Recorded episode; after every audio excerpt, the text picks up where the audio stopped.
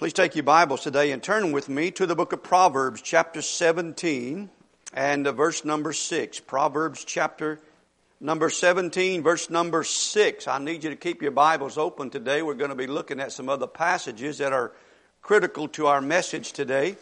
Proverbs, chapter 17, verse number 6.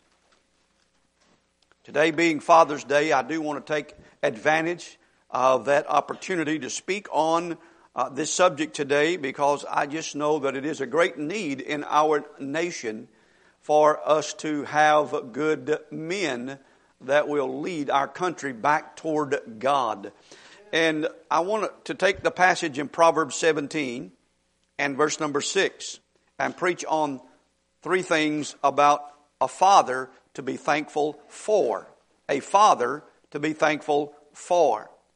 And, and in saying that, I want to say that there are two sides to the coins of fatherhood and childhood. Most fathers learn as they go. Not all of us were born and raised in a Christian home and had things implanted into us uh, of how to raise a godly family. And so we've kind of had to be a student and a teacher at the same time. And I'm sure that there are many men under the sound of my voice who would like to have a redo in certain circumstances and situations with their sons and their daughters. I'm sure of that. I think it would be a proud and arrogant man who would think otherwise that he is a perfect father. But I also believe that most sons and daughters are not sure how to evaluate a father. There may be some emotional feelings that you have, good or bad, about father on Father's Day. It's like Mother's Day, man. There's a, there's a whole gamut of emotions and feelings that occur on a day like today. Sometimes really good, sometimes really bad. But most sons and daughters really have a difficult time of how to evaluate it, and they struggle with sincere appreciation for some things that they should appreciate about their fathers. What I have learned, both as a, as a son and as a father, that time and life's struggles helps see some things a little bit clearer. And the further you get away from your childhood and become an adult and face life and you look back upon your childhood and you look back upon your relationship with your parents, things become a little bit clearer. And you're able to kind of zero in on some things that help make you what you are. And I'm referring to the good things that are in your life. And by the way, you can use your parents as stepping stones or stumbling blocks.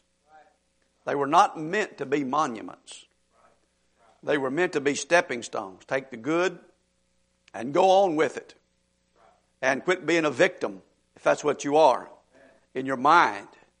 And say, I can't help, I can't this, blah, blah, blah. You have the choices to make for your own life. And quit using mom and dad as an excuse for anything that's in your life. And press on. Use it as a stepping stone. Now, I want you to look in chapter 17, verse number 6. The Bible says this I want to take a biblical journey with you this morning, and I want to stop along at some serious landmarks of honorable fathers where that you can bow your knee and thank God that whether he's already gone to be with the Lord or whether he's still alive today, some very serious landmarks that you can say, boy, I sure thank God my dad was, that that's in him, that's like him, that's what he is. Look in verse 6. Children's children are the crown of old men. That means that a grandfather, the Bible considers you to be an old man. I just want to let you know that. But what a blessing grandchildren are. I am an older man. I have grandchildren. I'm an older man. Amen. And the Bible says in verse number six, and the glory of children are their fathers. The glory of children of their fathers. And so, you know, when your father's name is brought up in a conversation, especially when you become a teenager or a young adult or an older adult, you really don't want to have to hang your head in shame or be humiliated. You rather would be able to, to kind of say, yep, my dad was a man of integrity. And one of the reasons why my life has been blessed is because of some of the things that he has taught me in my life. What an honor and a blessing that would be. But listen, every son and every daughter in their young life, they do look to dad and they do love their father and they do uh, want a relationship with their father. Unfortunately, not every father wants a good relationship with his children, and that's a fact. But I want to look at some good things today. I want to look at three high marks of some things that you should be thankful. Some are very clear and plain, and I'm just going to state the obvious on some things today. But I hope you'll be able to grab a hold of something. Maybe not all three, maybe just one. But I hope you can get all three. But one of the things that I want to mention to you, first of all, that you should thank God for, is if your father is a worker. You got that? A worker. Isn't that a simple statement? A worker. A provider. A producer. Not a parasite on society. 1 Timothy 5 8 says this, and God is so passionate about this. He says that if a man does not provide for his own, his own family, his own wife, his own children, if he does not accept that responsibility and provide for his own family, regardless of how many hours it takes or how many jobs it takes, if he will not provide for his own family, the scripture says he is worse than an infidel. You don't want to be an infidel. You, you say, I don't want to be somebody who blasphemes and denies that there is a God. The Bible says if a man doesn't work, doesn't provide for his family, he's worse than an infidel in the sight of the Lord. That's pretty bad. That's pretty low. You know about our Father, our, our Heavenly Father, our God? Did you know that when you open up your Bible and you start reading the book of Genesis, immediately you see Him working? Working. And He worked for six days before He took a day off. Did you know that the normal in America for working and the word work and workers has changed drastically in this generation? When you say a day's work for a day's wage, when you say a week's work, it has different meanings today in which we live. But in the older days and how this country was founded and how even the Lord established it for mankind, is that a man worked six days and rested one. And many of those six days, he'd work from sunup to sundown. You've heard the phrase, they went to bed with the chickens. And the reason for that was because they were slap wore out. And it got dark and they went to bed early and they got up early. I think back upon my childhood and I think back and I'm, and I'm, and I'm just using this as illustrations to help you to see where we are in our thinking about some of this stuff. And I want to pass over this point quickly and move on to the next one. You know, I, I grew up in an agricultural type of atmosphere my grandfather being a sharecropper, my dad being also a farmhand, a farm worker, and then a millwright worker. And so, you know, when I started working on the farm and getting paid for it, we had to be on the tractor at 7. We got off at 6 o'clock in the evening. We got a lunch break. And that was about five or six days a week. And that was as a teenage boy, and I thought that was normal. And then when I moved to the cotton seed plant, the, I thought, well, this is going to be better. And I, but I still thought it was normal. We worked from six o'clock in the morning till six o'clock in the evening, six days a week. When, when, the, when the cotton was coming in and we had to be processed, you had to get after it, you had to get it done. And some of the men worked seven days a week. I told them that I would not work on Sunday because I had become a Christian and I wouldn't do it. And they didn't fire me for it. but I still had to work six days a week, 12 hours a day, and I thought that was normal. And then when I got a job in a plant there in Amory, got paid twice as much money for half the hours. I thought, man, this is pretty good, but it was a breeze for me to just work 40 hours a week and get paid twice as much. That was great. And with some benefits. And then when, you know, the, then when the Lord came calling in the ministry, He was fixing to put me into something that was 24 7. And so, but I'm just saying that you, you are conditioned sometimes mentally, and sometimes what happened to Sodom and Gomorrah is that they had so much idleness and fullness of bread that it led to many perverted lifestyles. And I'll promise you, one of the things that would help America is that if we didn't have so much spare time. And I know we're going through some, going to go through some hard times, but we still have a lot of spare money and, and spare things that we take for granted in our lives. You know, I'm just saying, I, I think back on my childhood and I'm thinking about both my grandparents, both my my grandmothers, neither one of them ever had a driver's license, never drove a vehicle. My mother never had a driver's license, never drove a vehicle. And my grandfather only had a tractor that he drove and two pair of mules that he drove. And I'm saying that they survived. And uh, they had a well and an outhouse and they survived and they worked and they worked and they didn't have a lot of foolish time.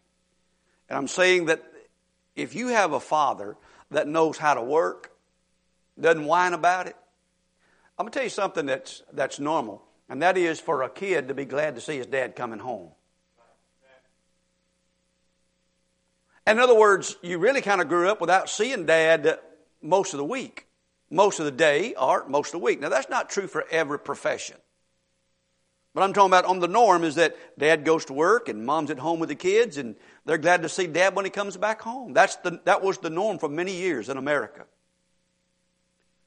And ladies, if you think sometimes that your husband is, well, he just, he just seems to never be at home, well, what is he doing? Okay, does he come home and then does he, does he work some more? And if you have a man that is willing to work, man, you ought to thank God for him. And kids, if, and I'm not saying that you ought to be a workaholic, but you know, there are people who always criticize guys at work. You know, and, but I'm just saying if you got a dad that is not a sluggard, thank God this morning. If you have a dad that's not slothful, thank God that you do not have a deadbeat dad who is a parasite on society and who is looking to earn his own paycheck and not looking for the government to put one in the, the uh, mailbox for him. Amen. You ought to thank God for him. But that's just the light part of the message. I want you to go with me to Nehemiah chapter 4. Nehemiah chapter number 4. So when you look back on your past, especially those of you who are grown, you look back on your past, if you had a dad, maybe he might not have been a saved man. He might not have been a spiritual man, but he was a working man. You have something to be thankful for. You ought to be grateful that he taught you how to work and how to be responsible for some things in your own life. There are some men that did not know the Lord in our nation that knew how to work and provide and protect their family. Nehemiah chapter 4, I really want to emphasize these last two. Uh, chapter number uh, 4, Nehemiah chapter 4.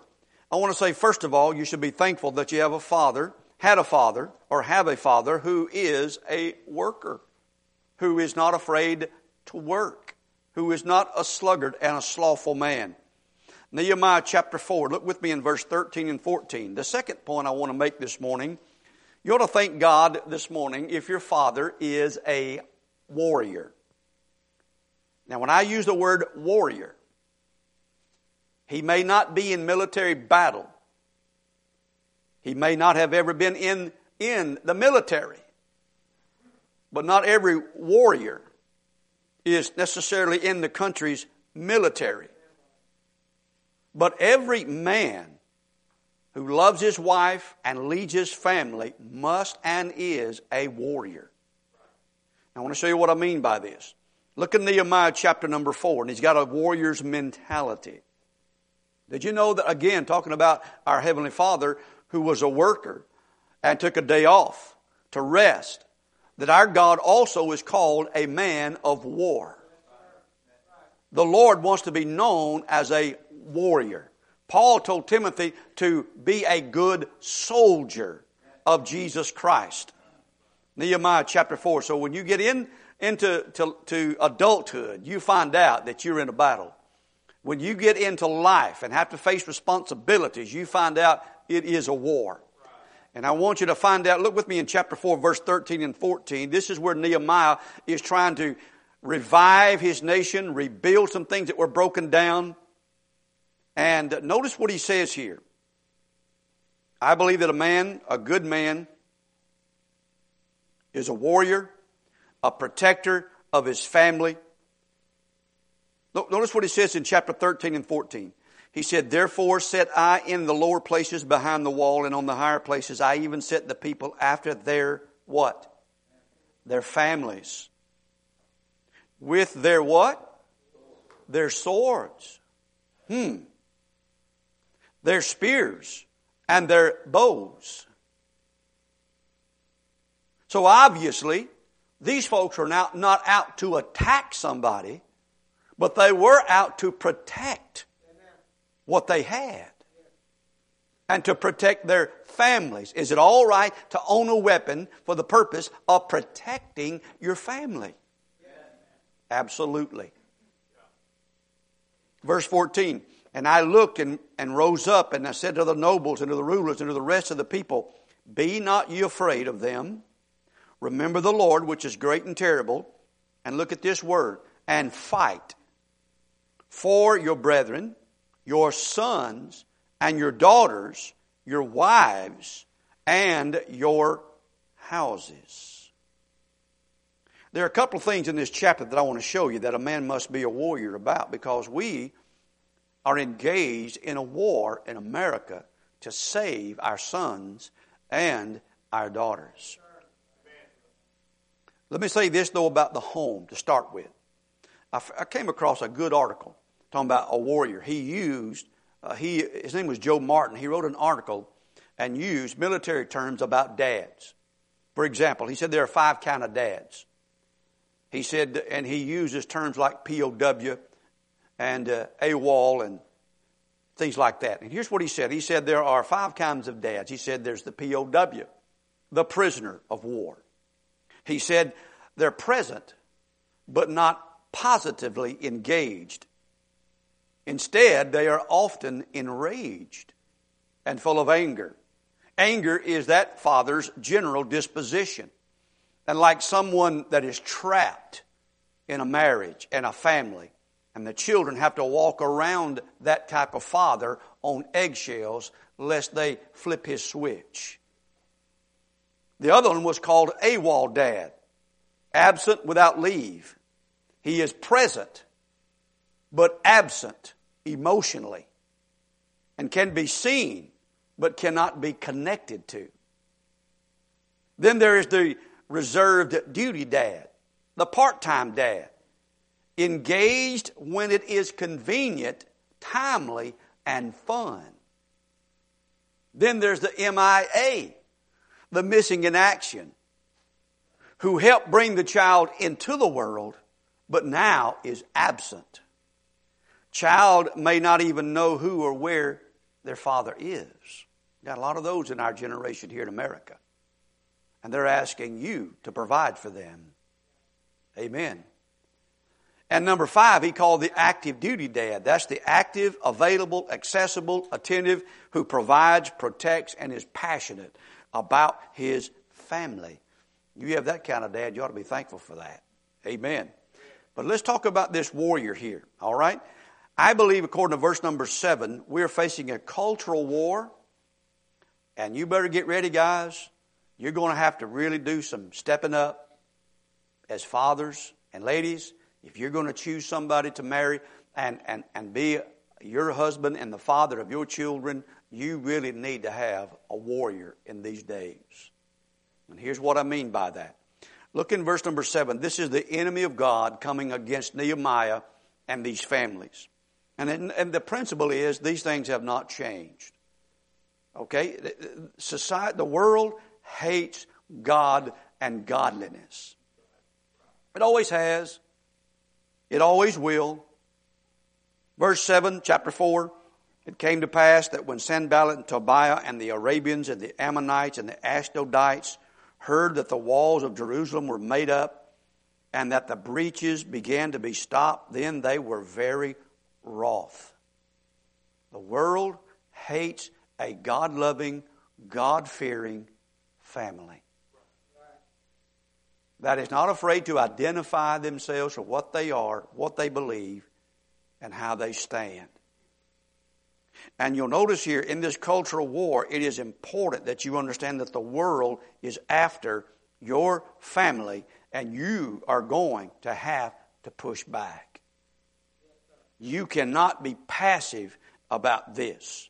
And you'll notice that there is some pushback here that Nehemiah says you're going to have to fight and you're going to have to be willing to show yourselves to be men. A cultural war. You know,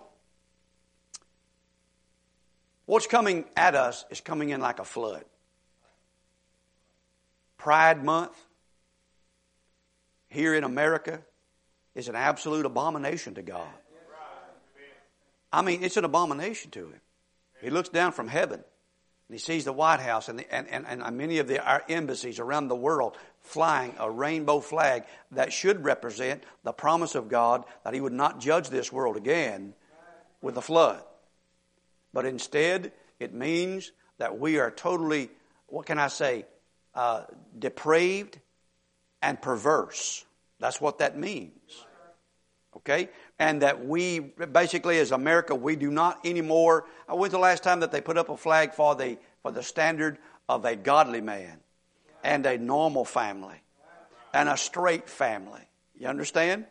And so when you see this, you know, I was thinking about what's happening today, and bear with me of what's happening here in America.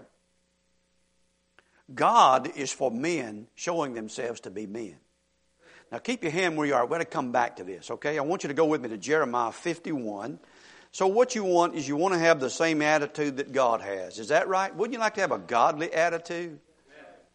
I mean, I don't want to be ashamed sometimes of getting angry at the right things.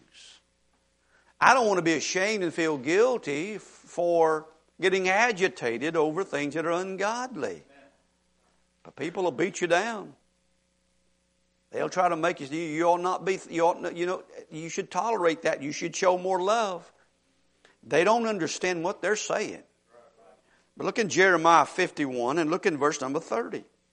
If there's anything that God wants from a warrior and from a husband and from the father, is for him to show himself to be a man and not be afraid of his distinctions.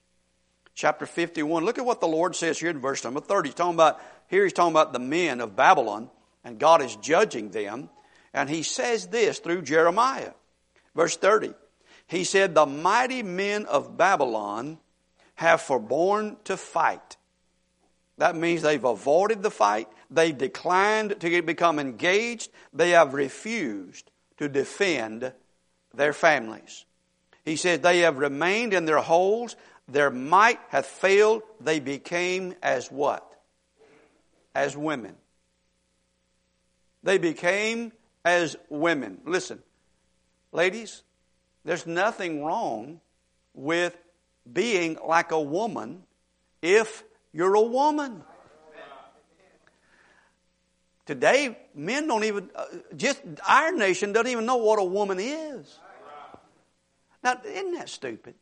That a preacher would have to say that. When you've got somebody, listen, listen, there's always been perverts in society, in every generation, every society, every nation. What gets in trouble with a nation is when the higher courts and the judges and the leadership of that nation begins to legalize that which is immoral and ungodly. So when you have a Supreme Court justice who is asked a direct question, what is a woman? And she doesn't have enough judgment and courage to be able to just simply say what a woman is, we are in big trouble. And when you've got little kids that are being messed with, you talk about you're talking about um, child abuse. When you've got a kid who plays in his imaginary world when he's five or six or seven, And he may pretend to be this and pretend to be that, but that's not what he is and that's not what he's going to be. But you got these buzzard adults who are predators who fall down upon that child and says, "Oh, you little boy, you want to be a little girl, huh? Or a little girl, oh, you want to be a little boy, huh? Well, I'll tell you what we'll do. We'll give you some drugs. And we will help your little mind change, and we will make a weirdo out of you. And we'll make you suicidal by the time you're 25. And so, what you're looking at, listen, Mattel likes to sell toys, it's all about money. And so, they, they do their research about boys and girls and what sells and what doesn't sell. Before they became politically correct and trying to push an agenda, like the old day cartoons, you know, they didn't have an agenda, you know, but now they do have an agenda. The movies now have an agenda. They, this is what they said. They said, you know, when it came to making boys action figures, they said, we know how boys think and how they are. They said it was very much about telling a story through a action figurine of the good guy killing the bad guy. And so boys wanted to action figure that was the good guy and the hero killing the bad guy. That was the mentality of a young boy growing up that I am the good guy, they're the bad guys, and I'm going to protect my family from the bad guys. That's normal. That's normal. That's normal. Okay? But what you have today is listen, even the Chinese understand this. They banned effeminate men from their TVs and they instructed the broadcasters to re- resolutely put an end to sissy men and other abnormal aesthetics in their shows. One of the most famous shows in America is The Big Bang Theory.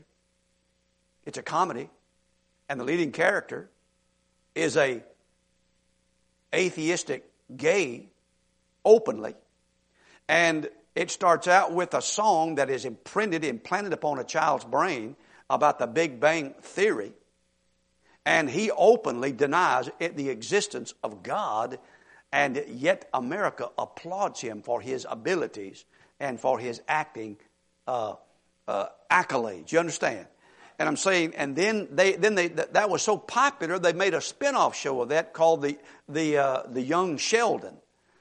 And there's a little boy who, and on that particular show, they have a mother who is a Christian a Baptist, and she has a pastor who is a sissy, effeminate man. And do you think that is on purpose? And then you've got this little boy who who can challenge that pastor and who mocks that pastor and who mocks the very existence of God. And kids today are embracing this. And fathers are being passive about this. Brother Tucker and I were talking about passive men yesterday because there was a preacher who told him, hey, these are good men, but they're passive men. And I told Brother Tucker, I said, passive men are not good men. Warriors in battle cannot afford to be passive. If you and I are in battle, I can't afford for you to be passive if you're watching my back. And I'm saying here that we live in a generation where, you know what, this, these movies that came out for years called Toy Story. And so they have, a, they have an agenda. And the Middle East has banned the movie Lightyear because of what is in that movie that has to do with homosexuality. And Doctor Strange also has been banned in some of those show in some of those countries because of the gay characters they are promoting in those movies. And I'm saying, listen, if they've got enough sense and they don't know God and they don't fear God, then what are we doing as dads? Do you care what your kids are watching? Do you care what kind of toys they play with? Do you care about their mindset and their thoughts? Well, the world does. And they're after it. And you know, and when you talk about being like a woman, you're talking about a man who is being fearful, a man who's being delicate, a man who's being soft. That's what we're talking about. We're talking about being effeminate. And, and listen, this thing about boys being transgenders and becoming and, and, and, and attacking the girls' sports. Okay, but you don't see the girls attacking the boys' sports. You see the boys attacking the girls' sports. And what's happening in America for fathers, you're going to have to have a warrior's mentality because one day you may have to protect that little girl from some guy coming in the bathroom who pretends to be a woman. And you take him and you bop him one, and then you're the one that's going to wind up getting in trouble, but you got to be willing to get in trouble to protect your child these days. And not be afraid of those things. Not be afraid to stand up if your child attends a public school, where now there's more indoctrination than education, and if you have to take a stand, expect for you to be ridiculed in some areas. Thank God there's some God fearing people in some of our school systems around here, but I promise you they're making a push. And it may cost you your job. Suffer. Be willing to suffer for the cause of Christ and for your children and not be passive about these things. You know, the Bible says, uh, look with me please in Psalm 139, real quick. Psalm 139. I want to help our young people right here for just a moment, just in case you start having thoughts about what you are. Psalm 139. And really this is about this is about denying God. This is about denying the Bible. This is about being abnormal. All right? And we've got to have some dads who are willing to be warriors. You ought to thank God that uh, your dad was masculine. Amen. And not effeminate. And if it had been a sodomite, you wouldn't be here. You're welcome. In Psalm 139, look with me, please. Look in Psalm 139. I guarantee you this, this on Facebook and YouTube, going to be a lot of bleeps out of this message today. They don't like you to say anything about these things. They don't. Psalm 139. They don't care if you curse. They don't care if you curse God and say vulgar things, but just don't tell the truth. Look in Psalm 139. Look at what the psalmist said about this. Just in case you have some issues about your gender. And this is where dad and mom need to step up and say, hey, listen, you know, you may have thoughts about this and thoughts about that, but let's see what God says about this. Look in Psalm 139 and verse 14. Look what he says this. I love this passage. I love it. Let's back up to verse 13. He says, For thou hast possessed my reins, thou hast covered me in my mother's womb.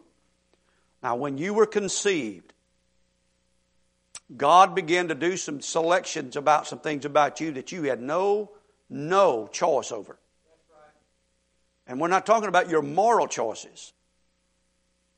We're talking about things you had no choice over. You had no choice of who your parents were. You had no choice of whether you were a boy or a girl or had blonde hair or, or red hair. You just had, did not have those choices. That was God's design of you. And just like there is a, a difference in every snowflake and every star, God has made you very unique and you never have to apologize for that. Now look at this in verse 14. He said, I will praise thee for I am fearfully and wonderfully made. Marvelous are thy works, and that my soul knoweth right well. My substance was not hid from thee when I was made in secret and curiously wrought in the lowest parts of the earth. Look at this. Thine eyes did see my substance, yet being unperfect. And in thy book all my members were written, which in continuance were fashioned, when as yet there was none of them. How precious also are thy thoughts unto me, O God. How great is the sum of them. God determined your gender. You receive that and you accept that and you build upon that. And that's why in Deuteronomy 22 5, he said, Listen, I want a clear distinction between the male and the female. You know what the glory of a man is according to the book of Proverbs? His strength. You know what the glory of a woman is in the New Testament when it talks about the distinction between a male and a female? It is her hair. Her hair. God has made a very clear distinction, and there's a whole lot more distinct between a male and a female other than just certain physical, biological parts. We're different. God has wired us different. And I'm saying that the Bible, that's why the Lord says, show yourself to be a man. Show yourself to be a man. Go back to, with me to Nehemiah chapter number four. Nehemiah chapter four. So I guess what I'm trying to get you to see is, hey, listen, do you have any worries about what your dad is? Hmm? I hope and pray you didn't catch dad wearing a skirt yesterday. Or a moo moo yesterday. Whew, that's just, that's terrible to even think about that. Nehemiah chapter number four. Look over there with me again. This is a cultural war that we are in, and they are after our children, and it will hurt our families and it will destroy our nation. Our president is a reproach to this nation. I honor that position, but that man is a violator of our Constitution. And he is a reproach upon this nation. And he considers folks like us to be the problem. But in reality, we are the solution. We are. And we need men who are warriors in these last days to not be ashamed. Look in chapter 4 and look with me in verse number 10. Not only is it a cultural war, but also it's a church war. And fellas, I need you to see this, okay? Look in chapter 4, verse 10. It says, And Judah said, well, now we know who the enemy is. We can perceive the, the Sanballats, the Tobiahs, the Arabians, and the Ammonites, and the Ashdodites. We don't expect Hollywood to go along with us. We don't expect the world system to embrace us and to love us. We don't. Not in any of our, our family standards. No, not ever. Our biblical standards. We don't expect that. But what hurts is when you've got people called Christians who are apathetic and passive and who are tolerant and who side with that which is destroying the foundations of our families, our nation, and our churches. Now look what he says here in verse 10. And Judah said, The strength of the bearers of burdens is decayed. Okay, there is problems. We, that's Captain Obvious. And there is much rubbish. That is true. But notice what they then say so that we are not able to build the wall. If you're not going to be part of the solution, at least don't be part of the problem. And what you have here is you say, hey, they are not willing to step up and be distinct and make a difference. They didn't want to bear the reproach of Sanballat and Tobiah and Geshem. They wanted to be friends with them instead of helping Nehemiah rebuild the things that they needed in their nation. Look over in chapter 3, verse number 5. Chapter 3, verse number 5. Notice what it says right here. What we need is some men who are not passive, apathetic. We need to be, you know, that passage that just read where it says we are not able. We need some Caleb's who look at the situation and say, We are well able. We are well able. Yeah, there's some rubbish. Yeah, there's some problems. But we can make a difference in our families and our lives. And fellas, I'm just telling you, I beseech you, please, don't go to sleep on God. Don't go to sleep on the church. Don't go to sleep on your family. Your kids need you. They don't understand what's going on around them. Be willing to step up and be misunderstood sometimes by your own children while you try to protect them. Look in verse number five. Now look at this. It says, And next unto them the Tekoites repaired, but their nobles put not their necks to the work of their Lord. How about you, fellas? Are you willing to help us as a church to try to make a difference in a perverted society? Are you going to apologize to your coworker for something your pastor said? That was true? Hmm? And when you're talking to your family members, said, I went to church and I heard what your preacher said about this and this, and you get in a private conversation, well, yeah, I know he said that, and that's what the Bible says, but that's, that's not what I think or feel. That's what these guys were doing. You are undermining, you are drilling holes in the boat. You say, well, Brother Roger, I just don't like a fight. Listen, We are born, men, we are born to work. We'll work till the day we die. Brother Oakley, how old are you? Brother Oakley? 76. All right. Brother Brock, how old are you? These two guys, it's been hot this week, right? Like H O T T T with exclamation points.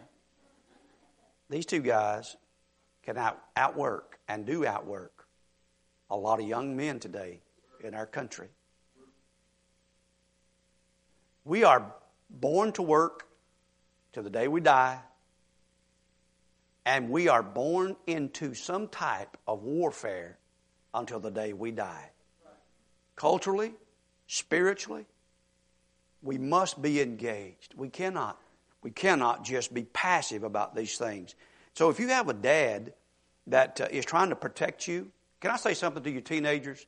If you've got a dad that's trying to protect you, if you're a young person and your dad is saying, no, you can't go there, no, you can't wear that, no, you can't look like that, no, you can't watch that, no, you can't do this. It's not that he enjoys saying no, though you think he does. It is because he wants to protect you. Now, I agree that he needs to put some yeses in some places of where there's some no's about some other areas of life. Everything can't be no. But I am saying that he is on the watch protecting you from things that you were not even aware of. You just, would to God that, that we were as smart as some of you teenagers. And that we knew everything that you know. And here's the thing about it is we've been where you are. You have not been where we have been. And our goal is not to make life miserable for you. We want you to be happy and holy. But I want you to think about this with me. And I want you to turn to Nehemiah chapter 8, and I'm almost done here. Look in chapter 8 and look with me in verse number 6. Thank God if you have a dad that's a worker. Thank God that he taught you how to work and not to be ashamed of work. And not an idle man, not a sluggard, not a parasite, a provider. And one also that is a warrior, a protector, a leader that's willing to stand against the flow and lead to provide and protect his family. Thank God for that. And Nehemiah chapter number 8, you'll notice something else here real quick in verse number 6. You'll notice that Nehemiah got some things together, and as a man, as a leader, because he was a worshiper. Now, some of us did not have this growing up. My dad was not a worshiper. Maybe some of your dads were not. But if you're here this morning and your dad is a worshiper of God, you ought to thank God for him. Now watch this. Look at 9, chapter 8, verse number 6. It says And Ezra, blessed the Lord, the great God. And all the people answered, Amen. Amen, with the lifting up of their hands, and they bowed their heads and they worshiped the Lord with their faces to the ground. Now, I want you to notice a few things. We had a good message Wednesday night on worship. You ought to get it and listen to it, my brother Lewis Clark. And there's so much in the Bible about worship, but let me mention just a few things about this and we'll go to the house.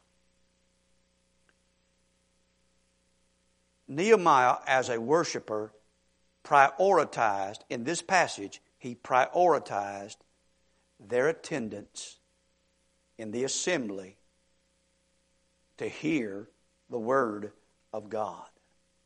He prioritized this. Being there with God's people and I want to say you ought to thank God. If you're a kid, you're a teenager, some of you have testified that you started going to church nine months before you got here on the planet Earth. Well, that's a good testimony. My point being is, is that you ought to thank God if you, because if your dad and your mom kept you in church, it is a great testimony that they were willing that regardless of the circumstances, the offenses, the issues that sometimes occur around church activities, and, and, and, all the stuff that goes with church business and the spiritual warfare that goes on, they did not allow that to knock them out of prioritizing going to the house of God. Because they believed that if they could get you to the house of God, the goal was for you to hear the Word of God that you might worship the God of the Word. And that their God would become your God. You'll notice what it says here. Notice in chapter 8, verse 7 and 8, they were not just, as Brother Ed said in Sunday school, that we were not just going to a building to have an activity, but rather, that's what a lot of folks are doing today. But look at verse 7 and 8. Your parent, thank God for your dad who is trying to find a place where you could go where somebody's opening up the Bible and they are explaining the Bible to you. Look at this. I'm not going to read all those names in verse 7. But you'll notice the end of that, it says that they caused the people to understand the law. And verse 8 So they read in the book and the law of God distinctly and gave the sense and caused them to understand the reading. Before I ever knew any of you, or knew anything about New Caney or Texas, etc., we were living in South Louisiana in Franklin, and when our kids were just babies, we heard of a camp meeting in Cold Springs. We were invited to it. And we sometimes would load them kids up and we'd drive over. And this was before they had a sanctuary with air conditioning. And we would come over here in July, and those kids, would, they would sit there and they would listen all day for hours and listen to these men of God get up and preach. And it was hot. Why would we do that? You say, well, it sounds kind of crazy to me, Brother Roger, but we weren't crazy. I wanted them to be underneath men who had an understanding of the Bible because I knew that maybe just one service, just one message could change their life for the rest of their life. That is the power of going to the assembly and hearing a message. It only takes one message to turn your whole life around. And it may not even be by your favorite preacher. The Holy Ghost can take the Word of God and change your life. See, your parents are not bringing you up in church just so that you'll be churchy. They want you to meet the living God and have a relationship with the living God. And when they are dead and gone, they want you to carry on that legacy of being a God fearing, God worshiping believer in this society. And you'll notice that here in this passage, in chapter 8, verse 9 and 10 and 11, and I close with this thought, is that Nehemiah knew that the joy of the Lord would be their strength. And he prioritized that. He placed great value on it. And they came and they heard the word of God. They began to mourn. They began to weep. They recognized their faults. And that's what happens when you go to church. Sometimes you're going to hear the good, the bad, and the ugly. And sometimes you went to church to feel good and you wound up feeling worse. That's okay sometimes. Just don't stay that way. Repent, get right with God. Let God fill your heart back with some joy because the joy of the Lord will be your strength. And the Bible says here, you'll notice it says, He told them, He said, Listen, He said, This day is holy. I don't want you to just keep mourning and weeping. You see, it's one thing when you get convicted, say, Brother Roger, that message troubled me. I was bothered by this. I'm going to say to you, thank God that you still have a conscience and a heart that is troubled and bothered. But don't let it stay there. Don't just, don't just uh, be mournful and weep over it.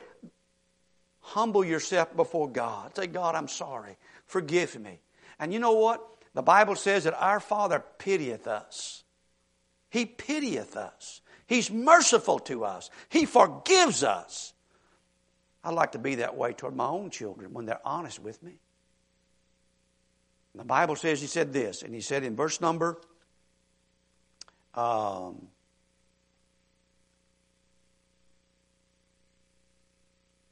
verse number 10 Then said he unto them, Go your way, eat, drink the fat and the sweet.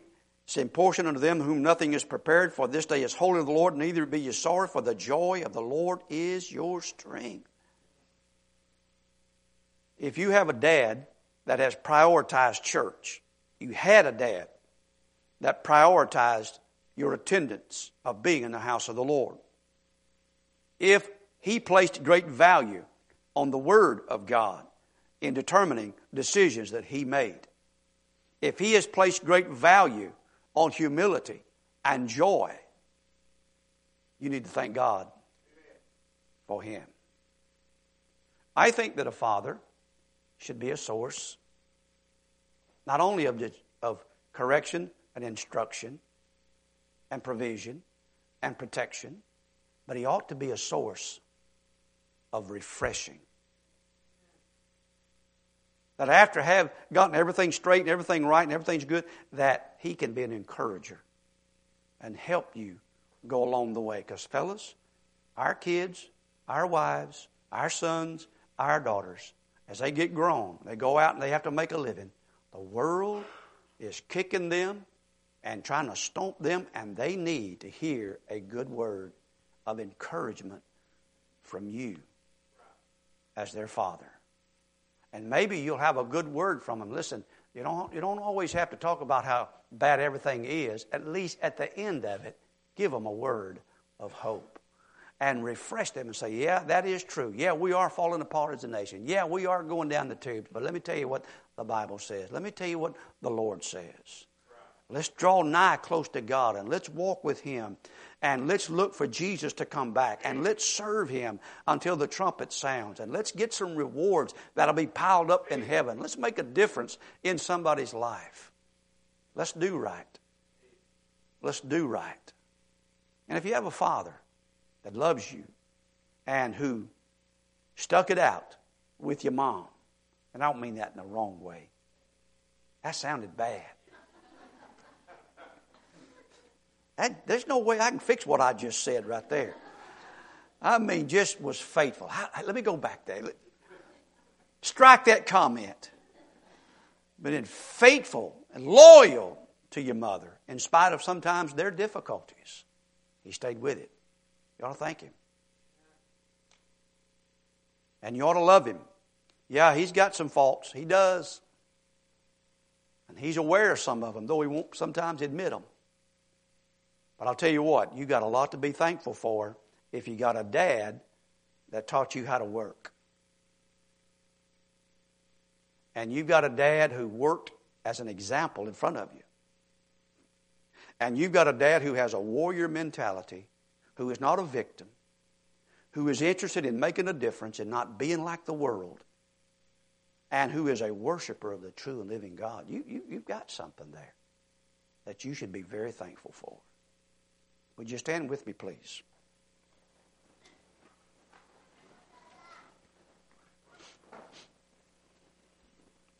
Let's bow our heads for just a moment. Thank you for your attention this morning. My Heavenly Father, I pray that you would, uh, as these families disperse and they go their separate ways to their homes, and as these moms and dads and sons and daughters contemplate some of these things. I pray they'd find some good. And Lord, where there might even be some pain, I pray they'd find some good. And Lord, there are many of them who have a lot of good and a lot of things to be thankful for. I pray that sometime today they'd take the time to verbalize that sincerely while they still can. And Lord, I pray that you'd bless our church and our men, that they would not become like women, that we would not be fearful and timid, but that we would be warriors and helpers of the war and part of the solution and not part of the problem. And I pray, even as they go home today, Lord, I pray that they would have the proper expectations that they would not be disappointed nor discouraged if everybody doesn't respond the way they expect them to. I pray they'd show themselves to be men and lead and love Even sometimes when love is not returned, I pray they would initiate it. And God, I pray that you'd be glorified. In Jesus' name, amen.